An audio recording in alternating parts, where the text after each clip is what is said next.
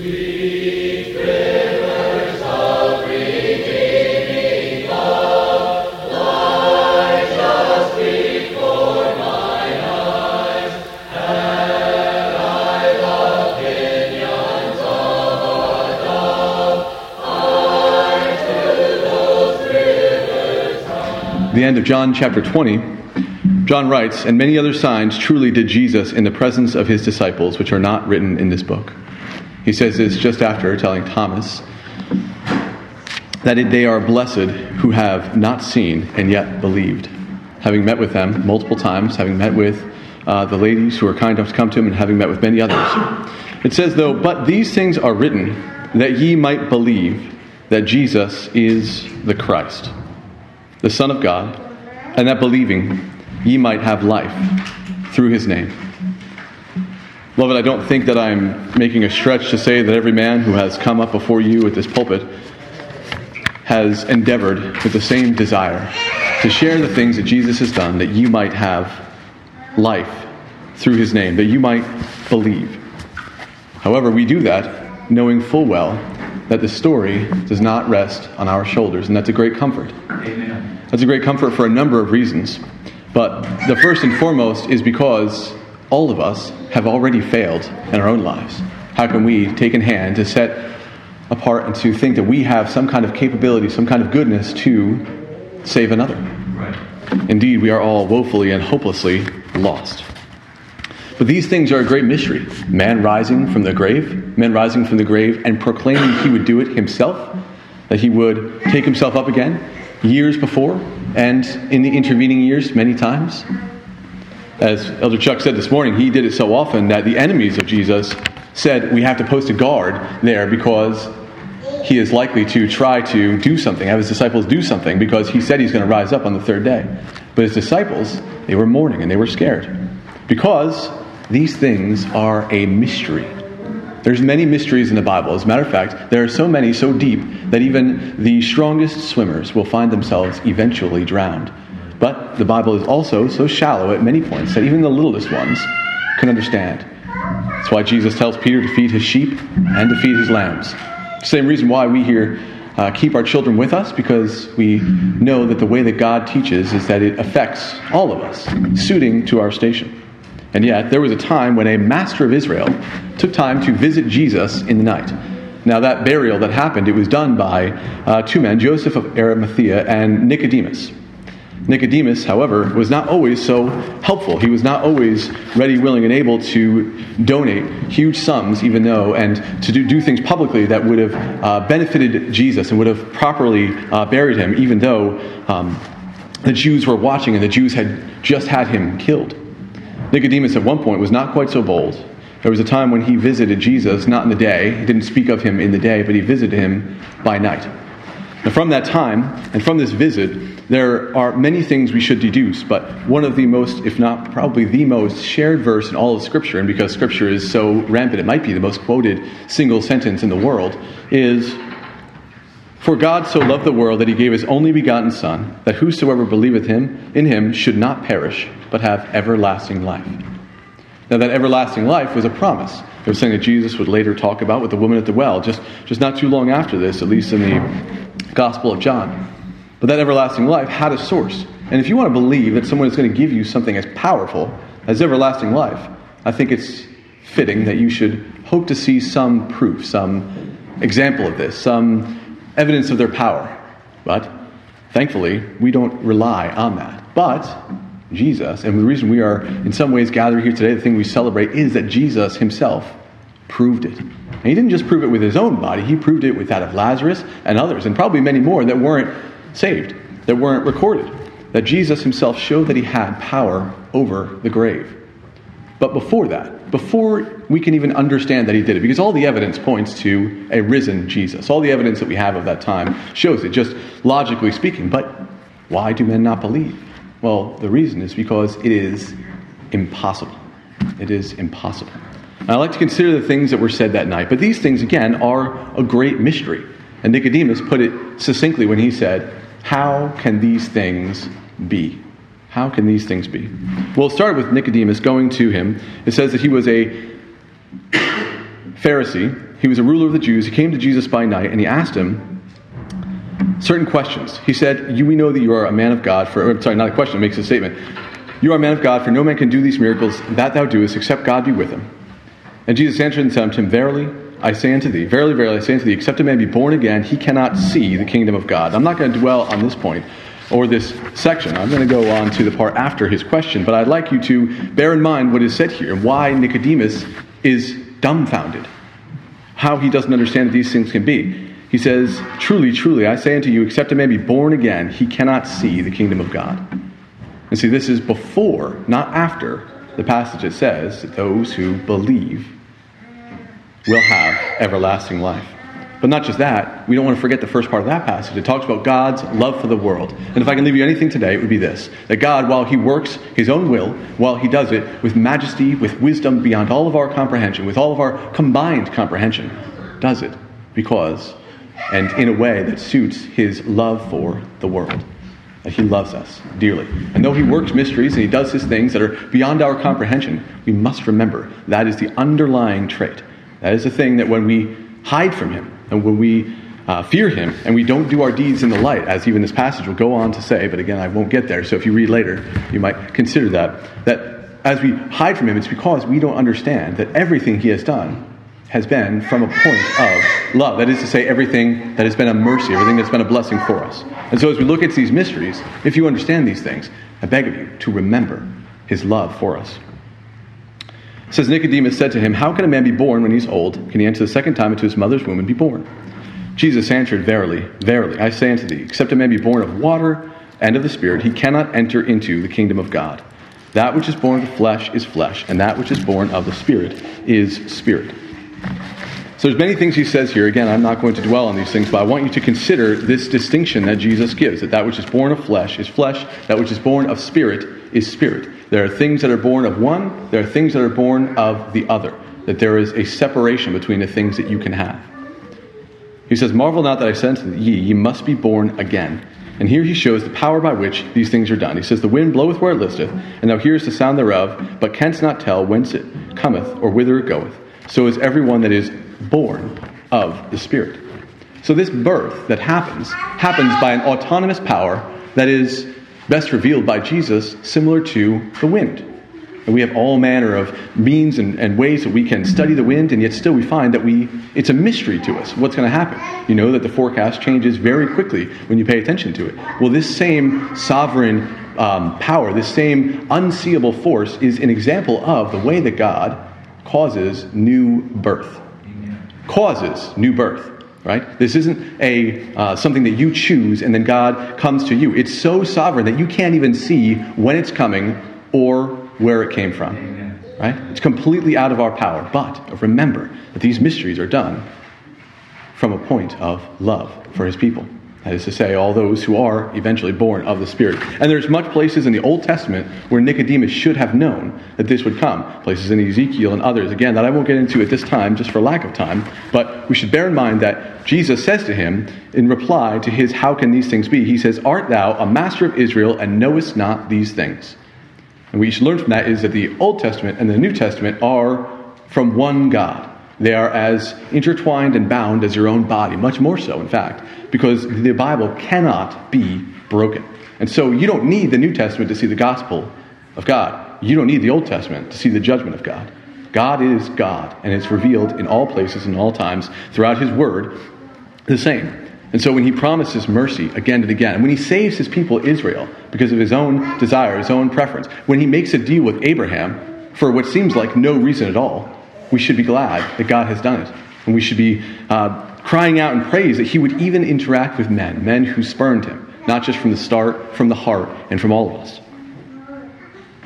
And so Jesus goes on to say, Verily, verily, I say unto thee, we speak that we do know, and testify that we have seen, and ye receive not our witness. These are some hard words, and it's something you should bear in mind that Nicodemus will be a believer. He appears to be here a newborn believer, but eventually he will speak in defense of Jesus in the presence of the Pharisees. He will eventually be there at not just his death, but also for a part of his burial, and he will take no small part in that action. So we want to have some tenderness for Nicodemus, as Jesus obviously shows Nicodemus some tenderness even in the way he speaks. But he shows, he says here, that these things that they do, that they are spoken, that they are known. The things that we know about God are not abstract ideas that we have come to agree with, generally speaking, after a long night of interesting philosophical conversation with our friends. These are things that we do know. We have witness testimonies, countless of them. You have the witness testimonies of the different writers of the gospel. Then you have the witnesses that happen in your friends. Then you have the evidence of the historical events that happened. But then you have that chief witness, the Spirit of God, which comes from a source that we cannot find, that speaks in our hearts and it makes these things manifest to us, that opens our eyes. Jesus says, If I have told you of earthly things and you believe not, how shall ye believe if I tell you of heavenly things? How shall ye believe of if I tell you of heavenly things? Now, this is a gentle rebuke because Nicodemus, remember, has come by night. He has, till this point, not accepted and admitted belief in Jesus. He has not recognized that Jesus is the Son of God. And yet he was the one who was given the oracles of God. And so, if anyone is going to get a hard accusation from God when he comes on earth, it would have been the rulers of the Jews, those who were given, as I said, the oracles of God, those who were given to feed the flock, those whose duty it was to watch and know that the Messiah was coming, and to be mindful of the symbols, and also know that he came from God, and to look for any evidence, any signs of someone that came from God. But Nicodemus admits that he saw that. He said that no man can do these things unless they came from God. Except God be with him, no man can do these things. And yet, they don't believe. They're resisting Jesus' teaching.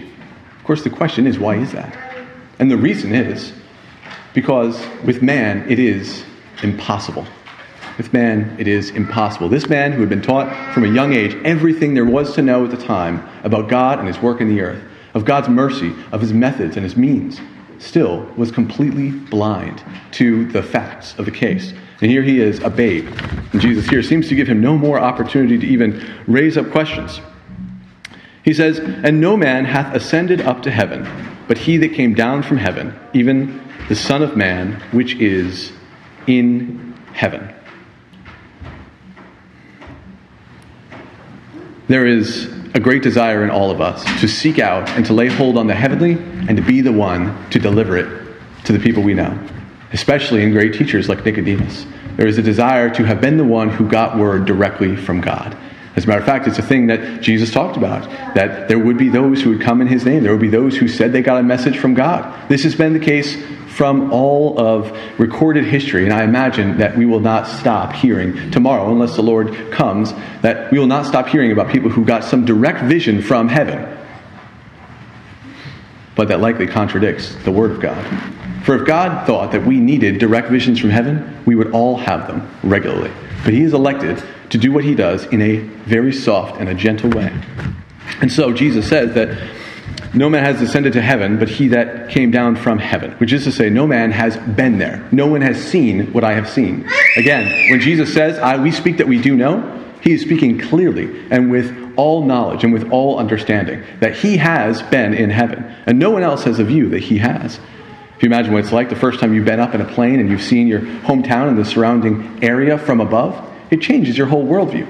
Now we have maps and we have uh, Google Maps that give us the opportunity to kind of look at that freely from the ground. It gives us a lot more mobility. But before you saw that, the world was a different place the first time you saw it from a proper vantage point. Well, Jesus has always seen the world from a proper vantage point, and all men have never seen the world from a proper vantage point. But we have always desired it. That's why they built the Tower of Babel, beloved, that they desired to be like God. They desired to have His knowledge, His vantage point. It's why Eve was said to have taken the fruit. It's why Adam took the fruit, because it said that they saw it to be a fruit to make one wise.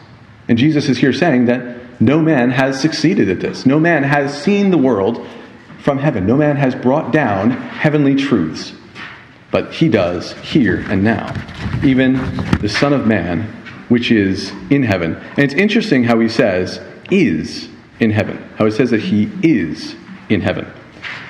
That the Son of Man, which is Jesus, is so perfectly interwoven with the Father that despite having come down and being separated by a great distance and a, a, a, number of other mysteries that I would um, not want to venture into at this time, but to be separated by such great things that he still was in perfect concert with the Father is an amazing thing, but it also should give us hope and desire because we don't just have hope of communion with God in heaven. We have an example that Jesus himself walked with God so succinctly that it was as though he was in heaven. Not as though, but he was in heaven. That we have that same promise, that same relationship held out to us when Jesus said, I and him, and you and me, and vice versa. That we have that same communion available to us through the Spirit that came. But I digress. It says, Even as Moses lifted up the serpent in the wilderness, so must the Son of Man be lifted up. And this, beloved, is the reason that we have marked this day as special. If you're not familiar with the story, I'd like to read it now in Numbers 21. We'll start at the beginning for context. It says, And when King Arad, the Canaanite, which dwelt in the south, heard that Israel came by the way of the spies, then he fought against Israel, and took some of them prisoners. And Israel vowed a vow unto the Lord, and said, If thou wilt indeed deliver this people into my hand, then will I utterly destroy their cities. And the Lord hearkened to the voice of Israel and delivered up the Canaanites. And they were utterly destroyed and their cities. And he called the name of the place Hormah, which means destruction, utter destruction. Don't use that as a name. And they journeyed from Mount Hor by way of the Red Sea to compass the land of Edom. And the soul of the people was much discouraged because of the way. And the people spake against God and against Moses Wherefore have ye brought us up out of Egypt to die in the wilderness? For there is no bread, neither is there any water, and our soul loatheth this light bread. Now, before we get into what happens next, we should recognize that these things happened unto them for our sakes. That these things happened unto the Israelites and preserve these stories in living bodies. These are not abstract parables that were given, these are real events that happened to real people to show us that we are sadly, much like them. That we can gain a great many benefits from God. We can have answers to prayer directly, but then shortly thereafter, a little bit of trouble, and we might find ourselves wondering if God actually cares for us. Is this the place I'm supposed to be in life? Am I supposed to be serving these people in this way? Should I be faithful? If God's going to be this way, what reason do I have to be faithful? Remember, they had just prayed to God, and God delivered them, their enemies, entirely, not partially, completely. And then in their confession, as they spoke out against God, they said, There's no water, no bread, and our soul loatheth this light bread. I'm sure you heard the contradiction, right? There's no bread, but they hate the bread they have. But the bread they have was a constant reminder of God's goodness. That the bread that came from heaven, the manna that came from heaven, didn't just appear at a certain time and place for a sustained period. It did that, but it did it in this most strange way. It would show up for five days, then the sixth day, there would be double portion on the ground. Then the seventh day, there would be none. Directly obeying the law of God. Now, I don't know if any of you have ever heard of a weather phenomenon that provided food on the ground and landing on different things that you could collect enough for your whole family. That only happened for certain days of the week. And then double down on one day before the day you're not supposed to do any work, and then didn't provide any on that last day. This was a weekly reminder that God was ever present and continuing to provide for them, and that if they were in that place of discouragement, of difficulty, it was on purpose and it was for their best good because God loved them. God had taken them out of Egypt. There were those among them who would later witness and give great testimony, but God showed his ever present patience with them and his ever present justice and his gifts that he always gives. And yet they still were discouraged. It's why those of you who have the superpower of encouragement, and I don't mean that facetiously, it truly is a great ability, you should not ever hesitate to use it. Because discouragement can undo everything. Discouragement can lead to every type of sin, every type of error, every type of mistake, even clapping back against the very God that was providing food for them every day and had just delivered them from an enemy, had just delivered them from an enemy, wholly and entirely. Now, if this is the case for them, how much more so us, who live in comfort, who have never been walking in the desert with God, who have not walked anywhere near this degree of faith where every day you had to trust Him to provide every single meal presently? Not from a providing the food you or the money you need from your job. We're talking about He actually provided the food every single day. When they ran low on water, He had to provide it or they didn't get it. They were walking in faith in a way that all of us might hope to, might desire to, and yet still they were discouraged. But what happened next is the shadowing. It says, And the Lord sent fiery serpents among the people, and they bit the people, and much people of Israel died. Therefore, the people came to Moses and said, We have sinned. We have spoken against the Lord and against thee. Pray unto the Lord that he take away the serpents from us. And the Lord, and I'm sorry, and Moses prayed for the people. And the Lord said unto Moses, Make thee a fiery serpent, and set it upon a pole. And it shall come to pass that everyone that is bitten, when he looketh upon it, shall live. Now, if anyone doesn't think that God is original, they don't read much of the Bible. He just does things in his own way all the time. And at the moment, it doesn't seem to mean much, right? At the moment, it seems to be strange. But when you have our historical perspective and you get to look at all things put together in their proper place in order, you understand that God didn't just give a blessing to the Israelites this day, he gave it to all of us, even to this very day. That you can take a look at this and you can see more of God's character, God's person, and the work that Jesus did on the cross and why it was so necessary. He had him take a fiery serpent and put it on a pole. Well, this is very interesting from a number of points, but we should go on before we go back. It says, Moses made a serpent of brass and put it upon a pole. And it came to pass that if a serpent had bitten any man, that when he beheld the serpent, of brass. He lived. Now, why would it be that he would take a serpent of brass and put on a pole? Well, there's a lot of different teachings here, but it's interesting that he would use the same symbol as those things that were on the ground. It's also interesting that he would use brass. You don't think of brass as being some kind of great success, do you? Even at this time, we know that brass is something that you can fairly easily get. It's not unattainable, it's not that special but it glows with a brightness under the sun. Remember how he's told, he commanded him to use a fiery serpent. There's a few things we can learn about Jesus as we consider this. First is that Jesus did not come looking like and being the greatest things. He did not show up like you might see in some superhero movie now where they come down in flying colors and land in some beautiful um, explosion of things and standing in front of something they just blew up and showing their greatness. Jesus could have done all that and much more, and that was way before CGI, right? Way before controlled explosions. This was a time when Jesus could have showed up in any glorious way that he desired and never did. He could have just shown as a, come showed up as a great leader of men. He didn't. He could have come as one who was comely, but it specifically says that he was not comely. He didn't come as looking like the best. He came as just one of us, just an average fellow who seemed to be insignificant and nothing. And indeed, the historians sometimes do wonder at this insignificant random carpenter in the middle of nowhere, in a backwoods section of the Roman Empire, how he changed the world. But God takes pleasure in using little things to upend the great things of the world. I don't know why he does, but I do like it that he does. It's a wonderful thing. Until, of course, my little children beat me at some sport. Then I, I get a little mad about it. But it is a wonderful thing the way that God works, that He should have His Son come in such a way. And we can see that. He would use a lesser metal, and yet it was exactly the right metal, because brass, when held up in the light, shines quite brightly in the sunshine. And so this could have been seen a great distance across the camps. He did through this allow for there to be a grace and a mercy that this single thing could have been seen a great distance across the whole camp of Israel, so that if any looked upon him, or on, I should say, the serpent, they would have been healed. What an amazing thing. What a strange thing that he would still give something that they would have to do.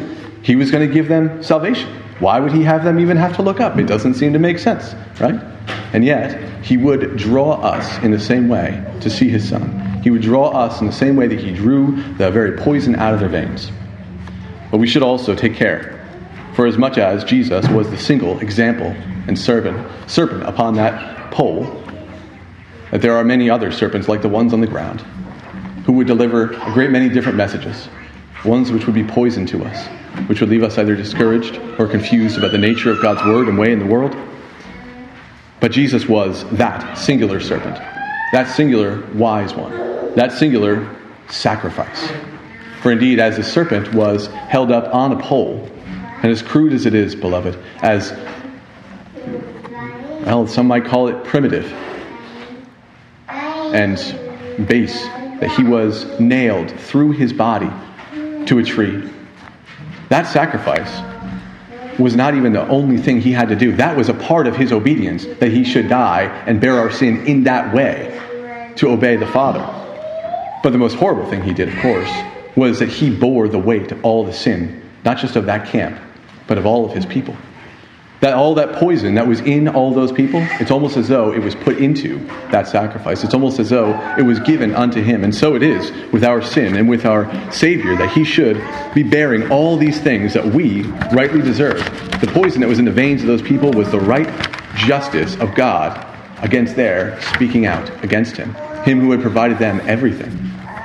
And yet, it was entirely and perfectly removed, and they received life. And so you hear again Jesus saying how he was going to die. It's interesting to think about the disciples and how they were flabbergasted, both by him in his last week talking about him dying and also the event of his dying. They were broken. They were a sad group of people who were at wits' end. We were talking uh, last night about this, and I, I loved, there was a number of great points brought up, but I did love the idea that they could have been perfect soldiers, they could have been perfect believers. But none of them were. They all failed in some way, shape, or form. They were unable to be the kind of believer that sometimes we think we should be. Right? And yet, they were given to us. Again, these things happened to them for our sakes, to give us an example that we might better understand how that through our weakness, His strength is made manifest, His greatness, His goodness, His love for us. But why would He be lifted up? Well, the reason was that whosoever believeth in him should not perish, but have eternal life. Beloved, we hear these words a lot. We hear them a lot. But in this world of sickness and death, we should never, ever not consider eternal life. Eternal life. Many of us, our bodies are waxing old some of us are still getting stronger as years go by. Some of us are in the prime of our youth and we can't imagine what it's like to fade. But all of us have a taste of death if it's not yet in our own body. It's in all of those that we have company with. We all know a bit, deep in our souls, of the necessary byproduct of sin in the world. The wages of sin is death, and God never leaves a balance unpaid. He is perfectly just in all things. So, if we rightly deserve death in all that we do, should be beyond our greatest fantasies to imagine. Life that should even continue past what we deserve. Unending dollars have been spent to solve this problem, and they have done nothing nearly to accomplish it. Does anyone yet live to 200 years? No, not even close. Adam lived nearly a thousand. We haven't even scratched the surface of making any attempt at having our lives continue. But here, God so lightly and gently says something that bears with it all the weight of existence itself, your existence particularly, eternal life. Let's not quickly go by the idea of eternal life. But he does give a whosoever, whosoever. Now, I read past it very quickly. I didn't really stay on it. But now is maybe a good time to consider what Jesus had said before. Because he said that you can't even see the kingdom of God. How can you believe in what you cannot see? You certainly can't enter into, he said, unless you are born again. Unless a man is born again. And these things happen in a way that is out of our control. He said, Don't, don't marvel about this. He said that that which is born of the flesh is flesh, and that which is born of the spirit is spirit, which is to say, everything you have ever known before God worked in your life, for those of you whom He already has was completely and utterly insufficient to have anything other than a logical concept of what God has done. But if the Spirit has worked in your heart, or if the Spirit will soon work in your heart and in your life, and replace that heart of stone and put in the heart of flesh and wash the inward man, then, beloved, you don't just have an idea and a hope in the abstract, in the logical side of yourself about possibly having something good after death you have a true and a sure, understood promise and hope of eternal life that does not end. See, some might think that this means that if you believe, you have a right to, but it's the opposite. That you believe means you have an eternal promise in God. It is a comfort to you, especially in those dark days, especially when we lose those we love, especially when we slip, especially when the world is very difficult, especially when temptation abounds especially when friends fail us or we fail friends. But, beloved, in all these times, in all these places, if, if you believe that Jesus is the Son of God, take comfort because he has arisen. He has been born again of his own power. And by that same power, he promises this that whosoever believeth in him should not perish, but have eternal life. What a gift the gift of the rebirth. But it's interesting what I keep saying interesting, and I'm sorry about that, but I'm, I'm, I'm sometimes torn away with the deep thoughts of what Jesus does here. It seems so simple, but it is immeasurably deep, immeasurably weighty and heavy to consider. But consider how he says it. This is Jesus, the Son of God, who has the power to raise you from the grave, and he simply says, that whosoever believeth in him should not perish, but have eternal life. I know I've said this many times recently to those of you that I've either been speaking with or uh, been preaching to, but I, I can't forget the point that Jesus came and showed how he came and did not break the bruised reed, how he did not quench the smoking flax, how that he could have either appeared in glory or revealed himself in glory or defeated death in a glory that was far more than just two, and I say just, but just two angels and an earthquake, right? Than just the sun stopping than just the curtain being torn, than just these miracles, he could have done it in such a way that all the world was changed, topographically, geographically, in every way you can imagine, that he changed things forever. And then he could have not just done that, but he could have, when he delivered this word, explaining eternal life to us, he could have done it in such a way that nearly crushed our minds and our hearts, that ruined us in many ways. He is delivering words here that no president, no emperor, no person who has ever had power has ever been able to deliver and hear how he gently administers them in the middle of the night in a way that a man can write down and save, and in a way that you can hear them even today. And he shows how that he would spread his word over all the world in such a way that is completely the opposite of what we might expect. We expect him to use force and ability to travel these things. And yet he shows again how he loves to work in a mystery, in the small things, in the still and quiet voice and those who witness, and those who work, and those who are faithful. I just love the way that God has elected to deliver these things to us, but we must be very careful to remember that He has elected to deliver these things to us. If He did elect to deliver them to us, to us, then we should be able to rightly imagine a world where He didn't. Not for the purpose of, again, uh, abstract philosophy, but for the purpose of thanks. For the purpose of thanks. That He should deliver life to us, and then let us know that we have it. And then change us where we couldn't change ourselves, and then continue to sanctify us. And then it says that he went to prepare a place for us, that he has had, he has done everything, as the saying goes, soup to nuts, end to end, wire to wire. Then he sends us those who would speak to us, he sends us churches to comfort us and to show to us, and also to give us work, which is very necessary. How he has done all these things so subtly is to me a mystery. But I pray, beloved, that you would continue to bear them in mind but then he says why he did it. He says, For God so loved the world that he gave his only begotten Son. And again, that whosoever believeth in him should not perish, but have everlasting life. I found it strange that I hadn't even noticed that it was a perfect mirror of the verse before until I began to study this passage. And I had kind of ran over it. That's a, a shame to me, and it's shameful, generally speaking, if that's something that's so easy to run over. But, beloved, God so loved the world. It's a strange thing to understand what God loves about his creation. But if you've ever made anything, you might have a better understanding.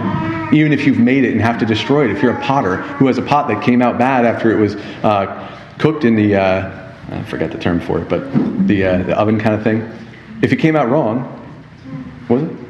Kiln. Kiln, yes, that's it. After it's uh, baked, baked, right? Not cooked. Baked in the kiln, and it comes out wrong, well, the potter has to destroy it. It's necessary and right. That doesn't mean that it didn't love its work throughout the, throughout the process, but that also doesn't mean that it doesn't do what the potter doesn't do what's right. Just to give a small aside for that,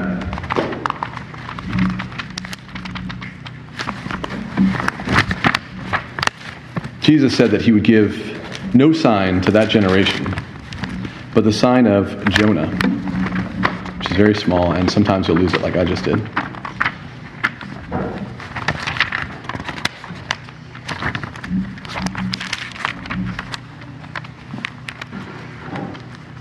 You know the story. Jonah was called to go and bear witness to the people of Nineveh. He didn't want to, God made him do it anyway. And it was good. But that was what Jonah was afraid of, was the mercy of God. Strange thing that you should hate people so much that you should be um, more concerned about that than the good things that God has done. Yet God was merciful unto him. But God says at the end, when he explains to Jonah, and again, he, that he would condescend to men of our low estate and explain himself is a mystery to me. He says, at the end though, he says, And should I not spare Nineveh, that great city, wherein are more than six score thousand persons, that cannot discern between their right hand and their left, and also much cattle. also much cattle. That's a strange saying, isn't it? I'm not trying to encourage anyone to be an earth worshiper of any sort. That would be wrong. But God's connection to his creation is deep and it is real. And so when God says that he loves, this place and he loves his people and he loves even a single one of us so much that he would send his only begotten son. I pray that you might consider the Creator's heart and the Master's heart, how deep that love had to be for all of us. All of us are as broken pots. All of us are as those things which should rightly, when they came out of the kiln and when they were proved for what they were, been destroyed. We might think ourselves above simple matters of little bits of creation, but the fact is that that is the truth about ourselves. That we were nothing but clay that tried to clap back against its creator, that tried to tell its creator, What are you doing to me? How dare you make me this way? And yet, he loved. God so loved the world. Now, I know this is a matter often talked about that he, this word world is talked is means specifically his people and there's plenty of evidences of that. And if you want, we could start with Judas and work our way back from there. But we know that every person wasn't saved, right? We know that the angels never received any kind of redemption. The angels have fell. We know that there are those who are not saved. And so if that's the case, this can't possibly mean the whole world, right? But it does mean all of his people that would be all over the world. And I love how it says, whosoever, whosoever. Beloved, that should be a great comfort to you. You don't need to be a certain height. You don't need to be a certain sex. You don't need to speak a certain language, which most of us would be kicked out by just those things alone. We don't need to be born of Abraham. We don't need to be sons of the promise, whosoever. Jesus here opens up all of what was once a promise to a single people, to the entire world. As it was promised in the Old Testament, it wouldn't be a surprise to any who were truly a master of Israel, but he opens it up to the whole world, to you and to me, to those who have fallen short of his glory in every tribe, in every kindred, in every tongue. And in so doing, in so doing, beloved, he gave efficacy to our understanding that we might possibly have an effect and understanding of what he has done for everyone. It gives us an understanding of his love because at this time they weren't even supposed to be fraternizing between the Jews and Gentiles in many different ways. Gentiles weren't even allowed into the primary portion of the temple at this time. There was a separation, there was a gulf. But here, Jesus shows that he loved all the world so much that he gave his only begotten Son, with whom he was presently in companionship, with whom he was presently in communication. And so, when it was necessary that that serpent should be raised in the desert, that that poison might be removed from the veins of those who were dying under the just reply of God. God elected to have mercy. And that was a small picture. That was just one people in one single place that showed forth the greatness and the goodness of God, that to this very day, He has continued to show mercy, and not for any other reason than that He loves to. We love him not because we came up with this idea. As a matter of fact, it's quite the opposite. Had we had our way, we were at enmity with God. We had declared war on God. We have this figured out, and he doesn't. But Jesus came that we, who would have war on him, might be able to not just be at peace with him, but that we might also love him, that we might also have eternal life. Thank you for your good attention.